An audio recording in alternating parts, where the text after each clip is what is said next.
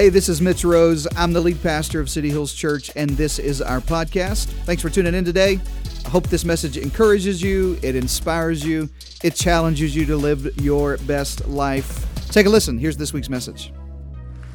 Good morning, City Hills. How are you? Hey, stay standing if you would. Anyone thankful to be in the house of God on a Sunday morning? No place like it, right?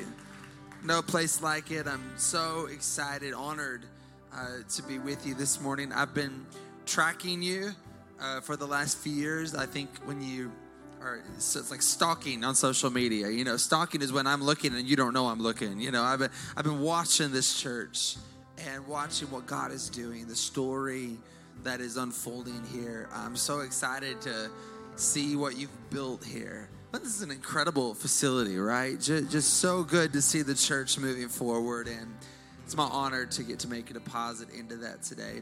How many of you are thankful for your pastors, Pastors Mitch and Brandy Rose? Thankful that God has planted you under their leadership. And, you know, it's not easy to lead. It's certainly not easy right now to lead. When you step out to lead, you certainly don't step out to win a popularity contest or something.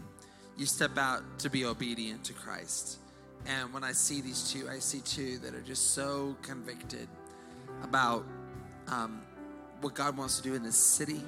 You know, what God wants to do in your lives. They bleed for you, they pray for you, they lead you, they love you. And so I just wanted to remind you today, in case you showed up with amnesia, that you're so blessed to have the pastors that you have.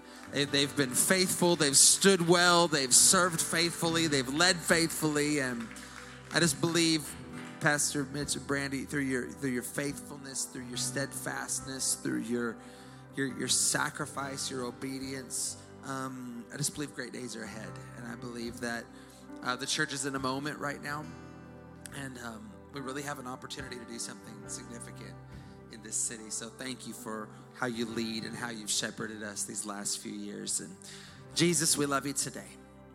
I thank you for your church. I thank you that you love your church. I thank you that you're with your church. Father, my story, my observation these last three years, Jesus, is you have sustained your church. You are building your church. The gates of hell cannot, will not prevail against God's advancing church. We are here today, Father, because we are on mission. We are, we are a saved people, a free people, a whole people.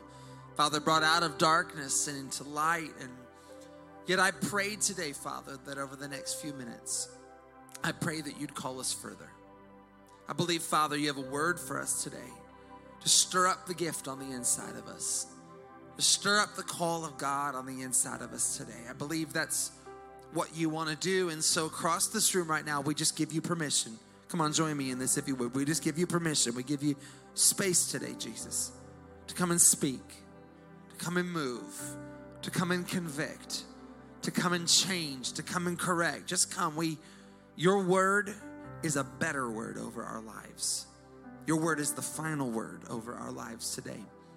And we just say we love you with all of our heart. I pray, Father, now I would get out of the way and you would have your way today. In Jesus' name. In Jesus' name. And all God's people said, Amen and amen. All right, you can take your seats. Say hi to someone you didn't come to church with this morning. If you see someone you'd rather sit by, now's your chance. Well, hey, it's so good to be here at City Hills Church. Uh, as Pastor Mitch said, I've grown up in the same church my whole life. So, 41 of my 42 years changes every year. I got to get the numbers straight. 41 of my 42 years on planet Earth have found me in one church, under one pastor, under one vision. And somewhere along the way, I just got convicted about the idea of the church. The local church is the greatest thing happening on planet Earth today. The church is God's plan A, and there is no plan B. Sorry, one second.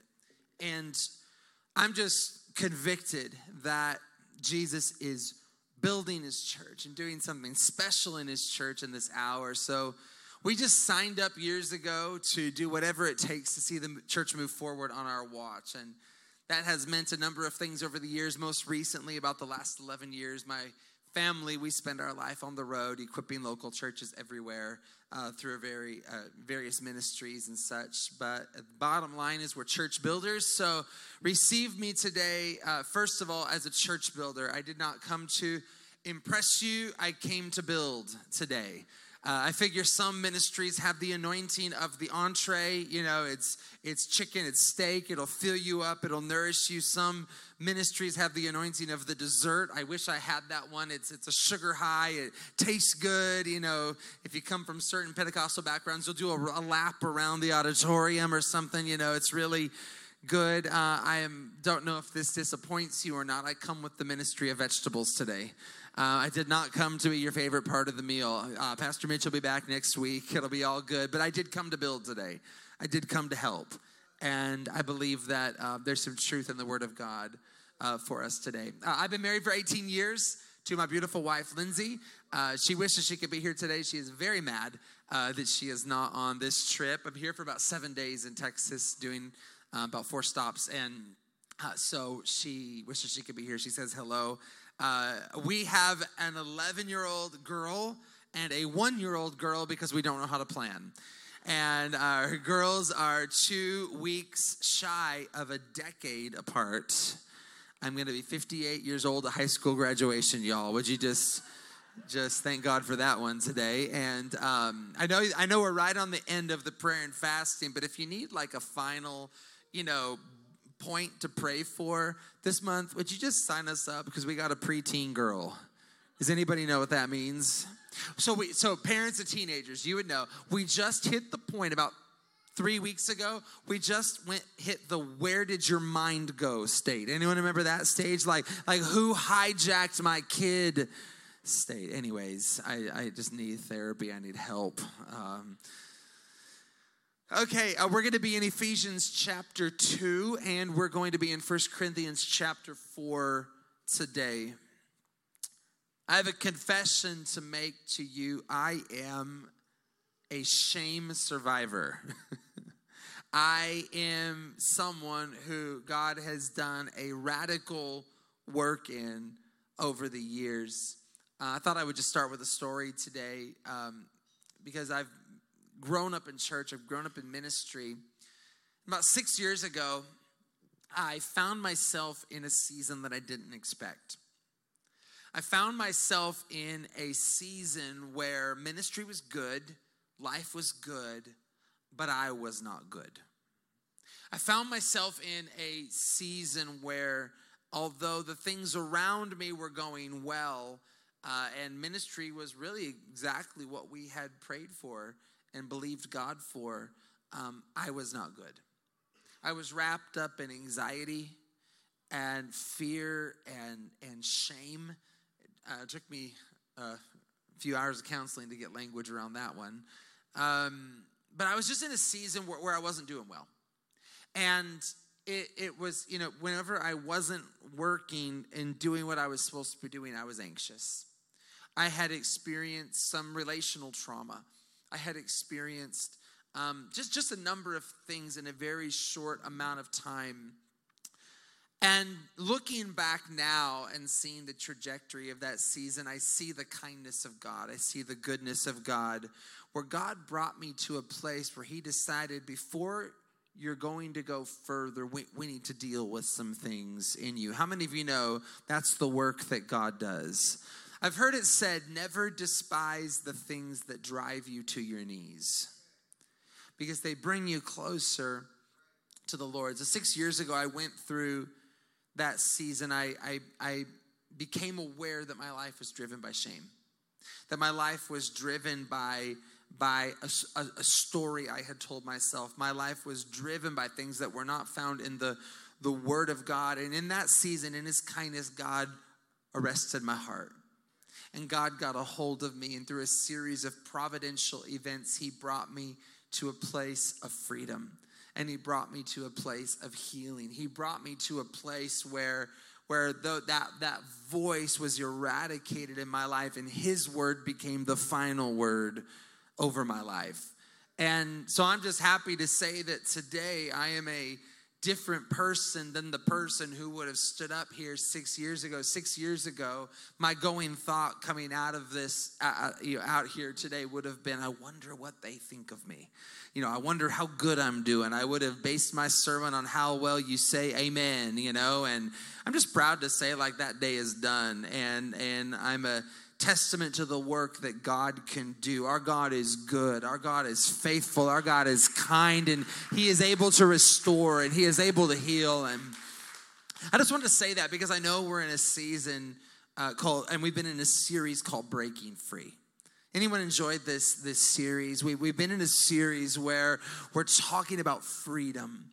And I really believe that this is the greatest testimony of the church the greatest testimony of the church is when God's people take hold of their identity in Christ and experience true freedom that can only be found in Jesus.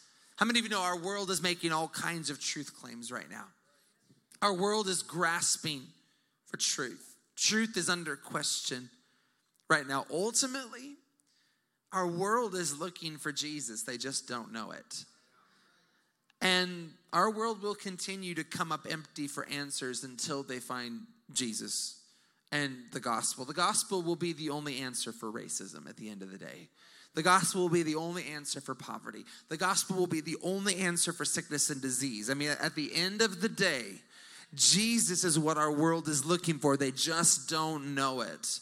And how many of you would agree that while one remains in this city that doesn't know Jesus, we have work to do? Amen. We have we have a job to do as a church. Well, here's why I told you that story. What was so interesting to me was, and I, I can tell you the days, I can tell you when it happened, where I just had experiences where God set me free. And He, he moved me forward.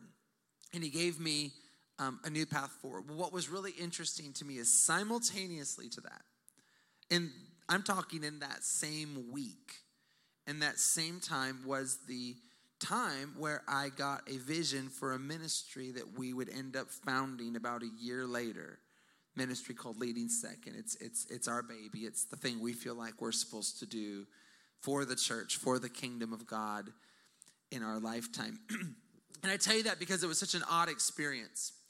It was such an odd experience. You know, it's like God brought me out of this place of bondage into a place of freedom, but the work didn't stop there. It's like immediately, once I found my way to that place, He said, Okay, now all of that was for this reason. I didn't save you just for you, I didn't set you free just for you. Now I've got a job for you to do. Now I've got something, I've got an assignment on your life. I've got a calling on my life that you couldn't step into before, but now you're ready for now. And I wanted to show you this today in Ephesians chapter 2. Why have we been talking about breaking free? Why have we been talking about your freedom? Yes, I, I want to see you free and whole more than anything. I want to see the bondage that's on your life, the shackles that are on your life fall off and under the authority of the name of Jesus. I want to see you run free and walk whole. And I believe there's no greater testimony of the church than that. But I also believe that's not where the work stops, that all of that is prelude to the story that God wants to write through your life. Let me show you this today in Ephesians chapter 2 and in verse 1. Ephesians, by the way, is, is the Apostle Paul's writing to the church at Ephesus. The church in Ephesus was a significant church, maybe, maybe one of the most notable of the early churches. Uh, the church in Ephesus was it numbered in the thousands, if not the tens of thousands at times.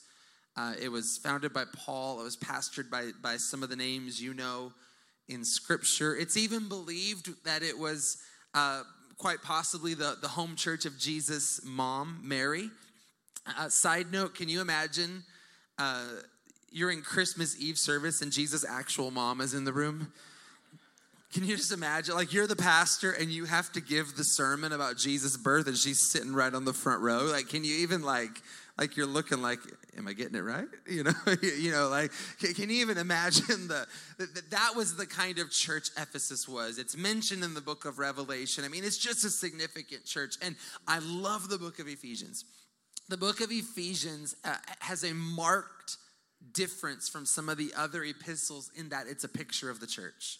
Paul gives language and metaphor. He shows us pictures of the church that really only show up in Jesus' teaching in, in the book of Revelation. I mean, he just, he paints for us the church is Christ's body, and the church is the bride of Christ. It's his temple. It, it, it's a beautiful, beautiful book all about the church the church moving forward. How many of you want to see City Hills Church move forward? You want to you want to see this expression of the church move forward on our watch? I do too. So let's look at Ephesians chapter 2 and verse 1. He says this, "As for you, you were dead in your transgressions and sins, in which you used to live when you followed the ways of this world and the ruler of the kingdom of the air, the spirit who is now at work in those who are disobedient." All of us also lived among them at one time, gratifying the cravings of our flesh and following its desires and thoughts. Like the rest, we were by nature deserving of wrath. We were by nature deserving of wrath, but because of his great love for us, God, who is rich in mercy, made us alive with Christ even when we were dead in transgressions. It is by grace you have been saved. Come on, City Hills. This is the testimony of the church. We are not perfect people, we are saved people. We are not, you know, we are not good on our own. We are good because of what the finished work of Jesus on the cross. Amen. We are, think, we used to be dead, but now we're alive in Christ. The whole purpose of the gospel is not just behavior modification, it's heart transformation. We are not bad people who have become good. We are dead people who have come alive in Christ. Amen. That is the testimony of God's people. But what I wanted to show you today is that it doesn't stop there. Let's go to verse 8 now. For it is by grace that you have been saved through faith. This is not from yourselves. It is the gift of God. Ooh, that one hits me. This is not from yourselves. We didn't do this. It is the gift of God on your life, not by works, so that no one can boast. For we, here's my key verse we are God's handiwork or his creation, created in Christ Jesus to do good works which God prepared in advance for us to do. This is the whole story. So while our journey into freedom was the prelude, this is now the main act. That we were saved and we were brought out of darkness into the light. But guess what, City Hills? It wasn't for us. It was actually for others. It was actually so that the story of the gospel and the movement of the church could continue. It's like you've been you've been saved and you've been set free, but at some point that whole thing turns around in you where you realize this was never about me. This was now about me extending that invitation to faith in Jesus Christ to others. This is now not about me showing up to receive something. This is now me showing up to serve someone. Amen. That is the story of our faith. Why, why have we been talking about breaking free? Because I believe it, it's to bring you to a point where you realize that you've actually been saved to do something now for Christ. We have been created in Christ Jesus to do good works, which God prepared in advance for us to do. I'm going to make a bold statement controversial statement, maybe. I actually believe we're saved by works. Some of you are like, that's heresy. I believe we're saved by works. I do. I believe we're saved by works, just not our own works. I believe, first of all, we're saved by the finished work of Jesus Christ on the cross. We're saved because our Savior, even though he stood in a garden one evening and was sweating blood and didn't want to do it, it's argued that the greatest words ever Christ ever spoke were these words, nevertheless, not my will, but yours be done. It's argued that the essence of those words are what give us the, the finished work of the cross and the empty tomb. The fact that Christ made it not about him, but made it about a world to save. That's the essence of our faith. That's the essence of our salvation. First of all, we're saved because of the finished work of Jesus Christ on the cross, but it also saved this. We're also saved by the works of others.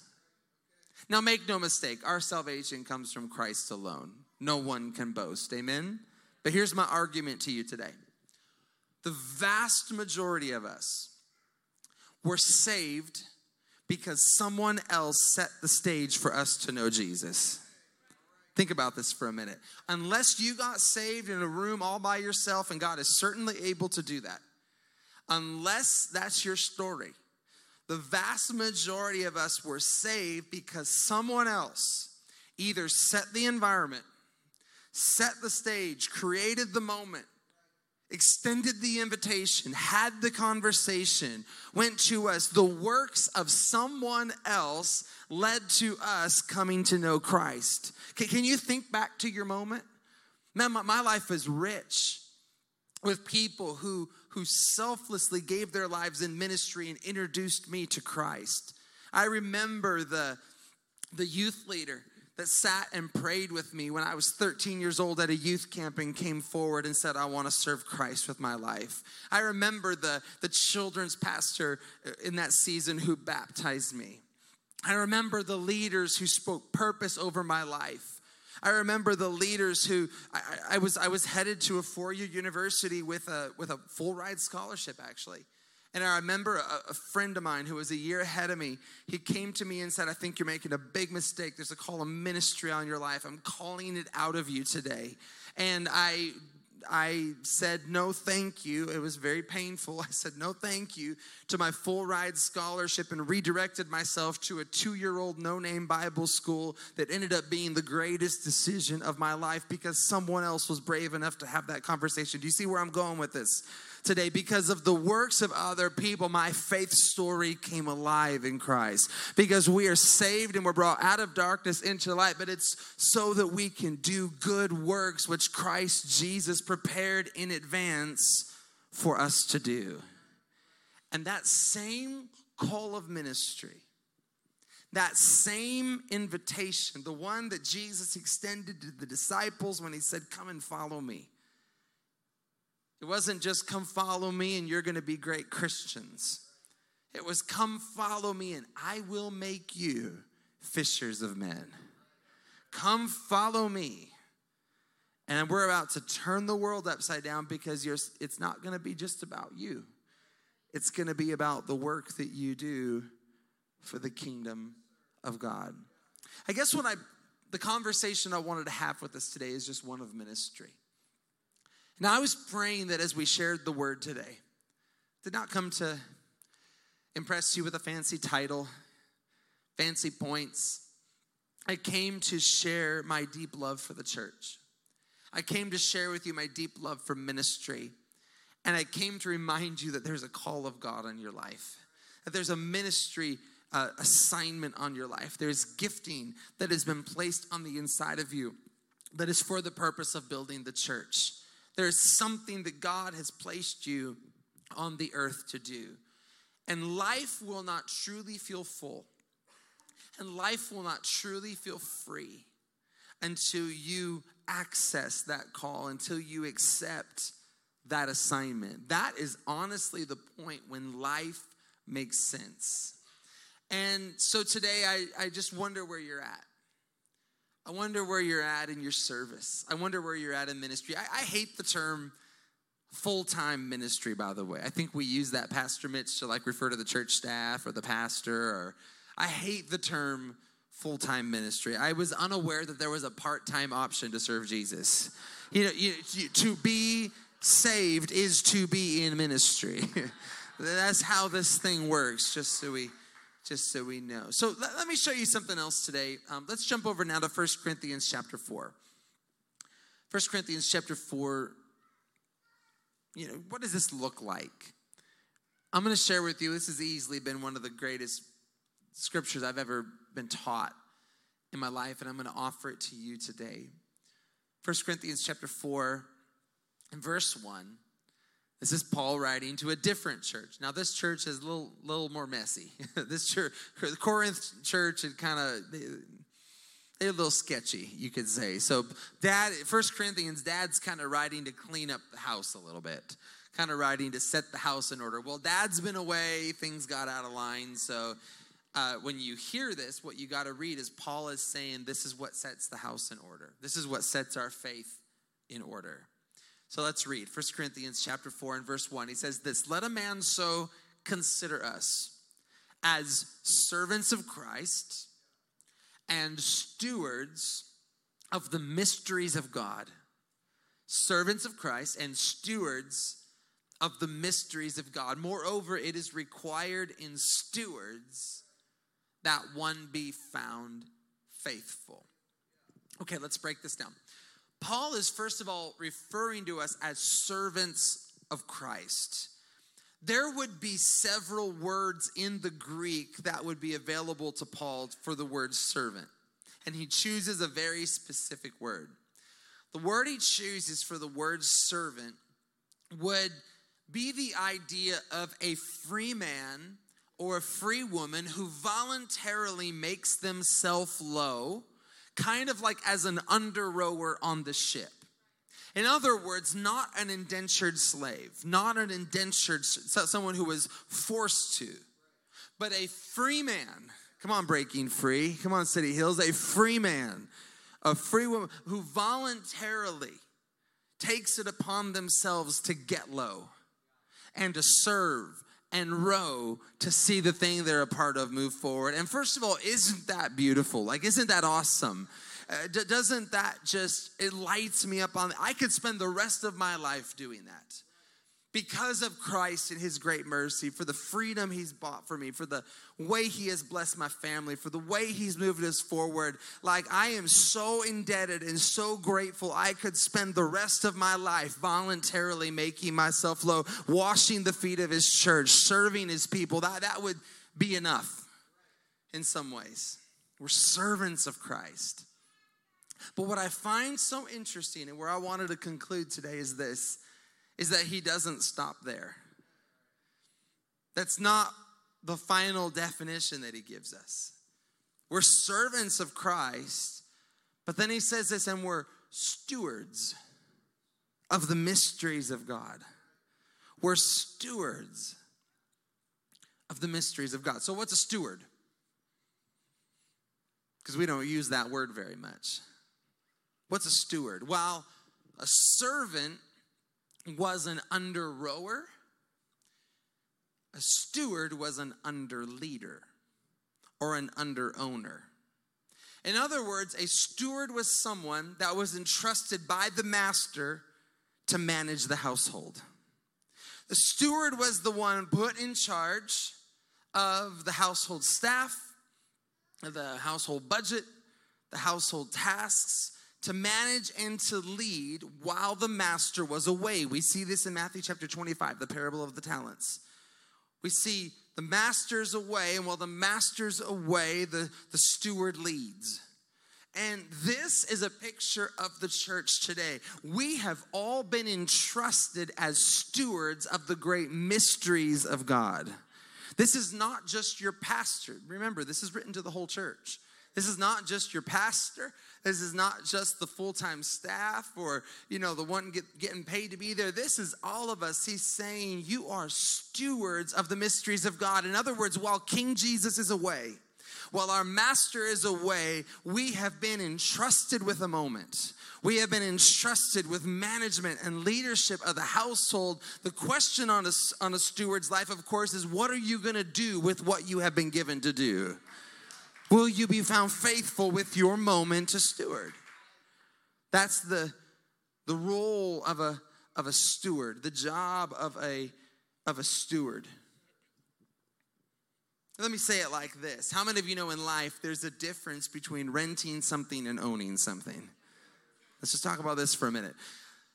2021, we had a baby because COVID, oops, uh, shut down, shut down, oops. And at 40, we found ourselves unexpectedly pregnant.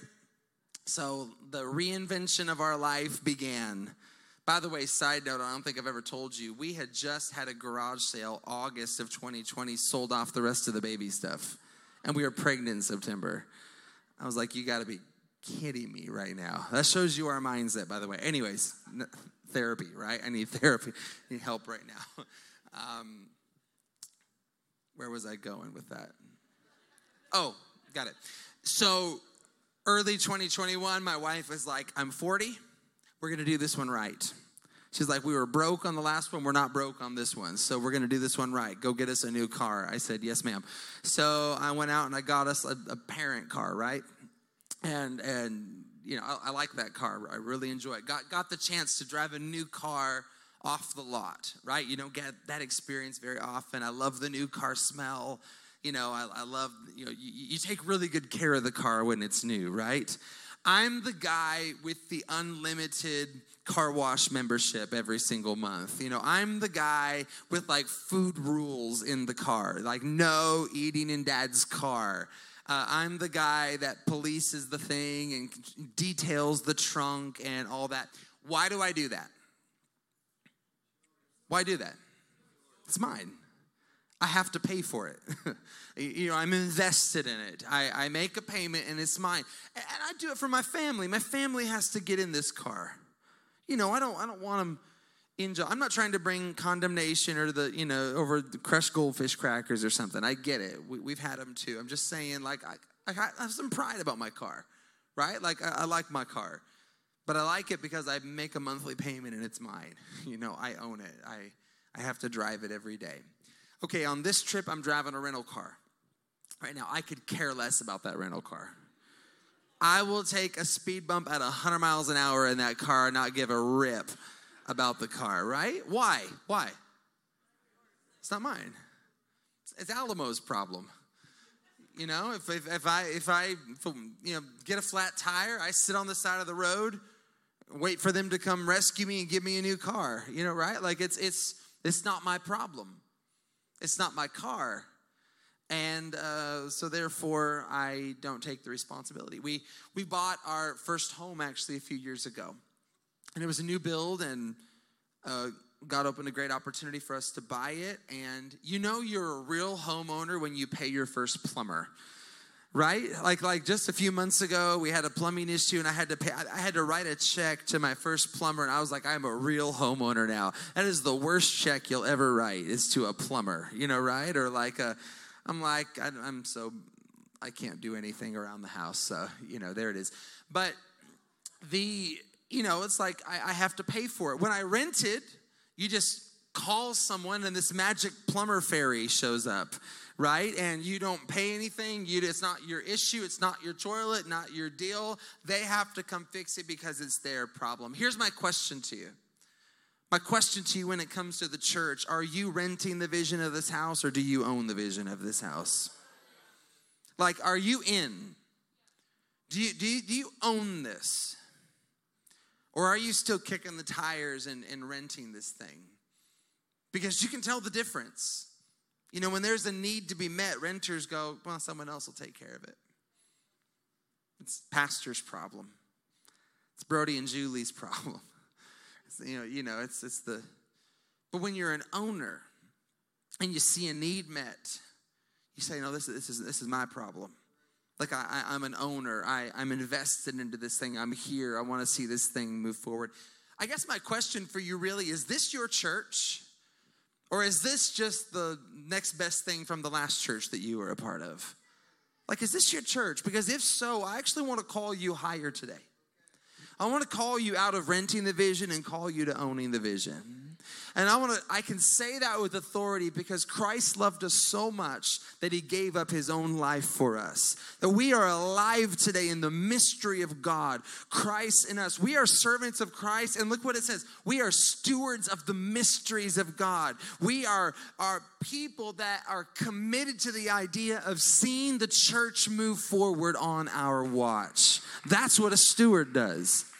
I mean, think about it, guys. Think about it. The worship team can come and uh, play me off like the Oscars and It'll all be good. The vegetables are almost over, I promise. Um, but this is the church. This is our story. For the last 2,000 years, this is what the men and women of God have been doing. It's so important in our very privileged and comfortable American free context that we remember where the gospel came from.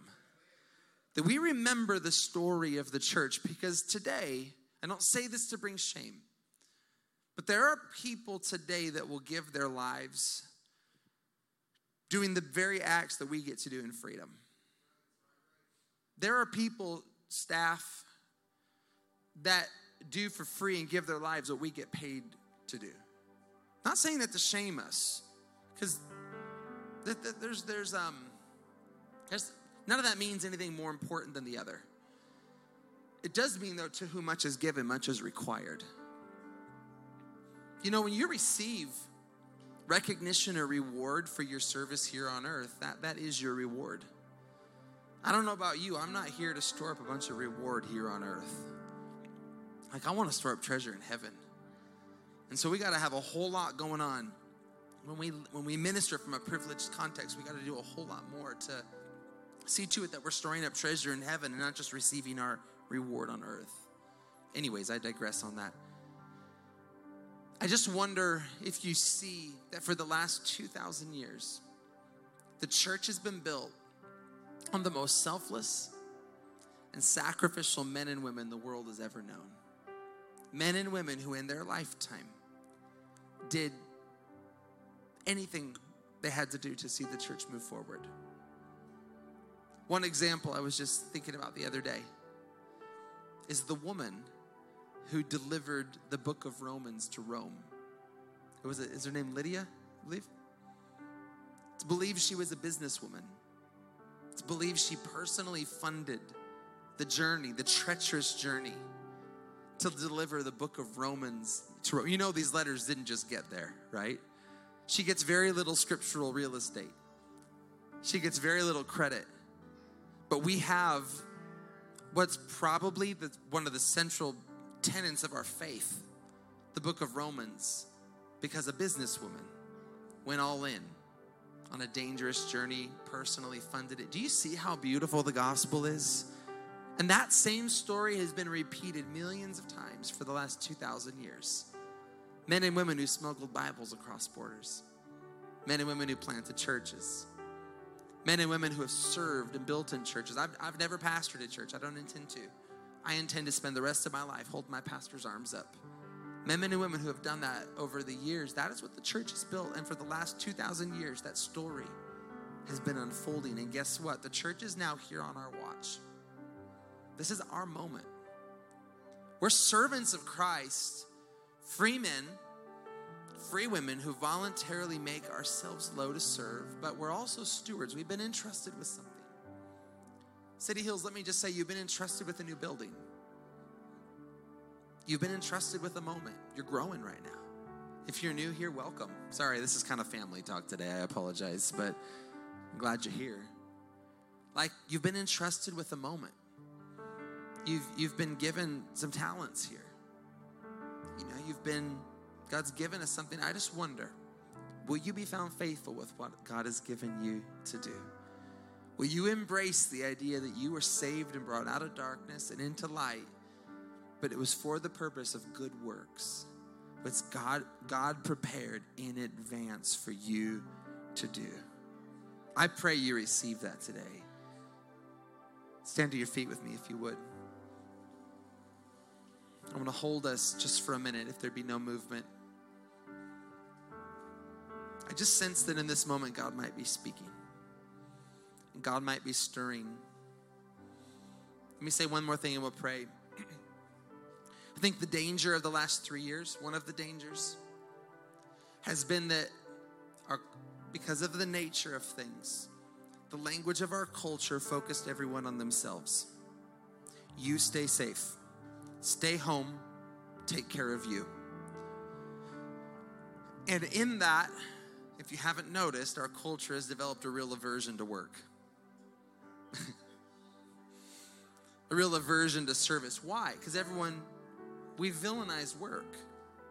We've villainized hard work.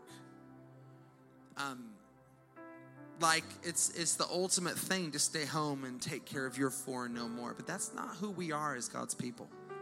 That's not what we're saved and brought out of darkness and brought into light to do. We're not saved to take care of our four and no more. This is where, as God's people, we have to be willing to be distinct. We have to be willing to stand out. We have to be willing to say, you know, we're, we're on a different mission. We're about a higher calling. And you know, I, I reject the tenets of the self care movement. I, I, like, I, I'm going to take care of my family. I'm going to lead my family well, but our, we're going to position our family to make as much of an impact for Jesus as we possibly can. Like, I'm just crazy enough to believe. I am, I literally believe this that Pastor Mitch, Brandy, my, our ministry, I actually believe the church could be different because we existed. And that might be crazy faith, I don't know, but like, I'm just all in for it. And I just feel like um, there's something in you. So, Jesus, right now, I just ask that you would come. And right now, in this moment, Jesus, I, I ask that you would stir up the ministry calling and the ministry gift on the inside of each of us. I thank you, Jesus, we're brought out of darkness and we're brought into light. I thank you that we are your handiwork, created in Christ Jesus to do good works, which God, which you, Jesus, you prepared in advance for us to do. And right now, Father, I pray if, if we've gotten away from that, if we've become apathetic about that, if we've backed off from that in some way, I pray, Jesus, you would call us higher today. Right now, on the authority of your name, on the authority of your word, I pray that you'd stir up that gift on the inside of us today. Stir up that calling, new ideas, Father, new calling. If we've been distant from the church, if we've been removed from the church, call us home today, Jesus. I thank you, Father, that you're doing a new work in this house. And City Hills, would you join me in praying for your church, Father? Right now, we pray for this church. I thank you for this church. I thank you that you've established this church. I thank you that you're raising this church up, Father, for such a time as this. And Father, right now I ask that you would grace this church. I ask that you would provide for this church. I ask that you would protect this church by the power of your great name. I ask that you would meet every need. I pray that you would establish this work, Father. I pray that, that this church, that anything they put their hands to do, I pray that it would prosper and it would be successful in the name of Jesus. But we ask for none of that for us. I pray, Jesus, that everything that is done through this house, I pray that it would be for your glory and it would be for your honor. We lay our crowns down at your feet and we ask Jesus that you receive all the praise, all the honor, all the glory. This is not about building a big church. This is not about building a sexy church. This is not about building an Instagrammable church. God, it's about building your kingdom. It's about building your church, seeing people, Father, brought from darkness to light, reconciled to you, Jesus. May you receive all the glory. May you receive all the honor and may you do a work here, Father, that only you can do. In Jesus' name, in Jesus' name, and all God's people said a big amen. Amen. Amen. God bless you, City Hills. Thanks for having me today. Thank you for joining us today, and a special thanks to those of you who give generously to this ministry. You know, it's because of you that we're able not only to bring this message to you, but we're able to offer hope and life to the San Antonio Hill Country and beyond. So if you'd like to give today, you can visit cityhillstx.com right now. And if this message blessed you, why don't you click subscribe or share this message with your friends uh, on your socials? I pray it's a blessing to others in your world. Thanks again for listening today. God bless you.